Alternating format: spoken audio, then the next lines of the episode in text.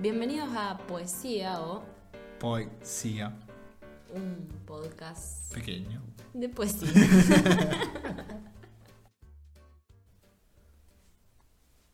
¿Venderle el alma al diablo? Sí, pero cara. Y si se puede, venderle también otras cosas. Y venderle a Dios lo que el diablo no compre.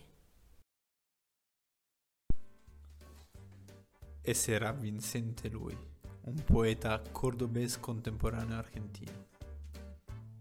La puta madre.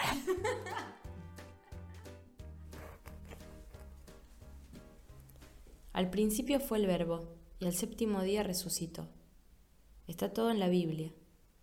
Después inventó a la mujer y la libido se tapó los granos, se puso pollera, se pintó los labios, me chupó los huevos. Me chupó los huevitos como solo una madre puede hacerlo. Deshecho el rodete y a la siesta en medio de un ataque de risa. Naturalmente lo crucificaron. Quiero escribir un poema que exprese mi pena y no hable de mí.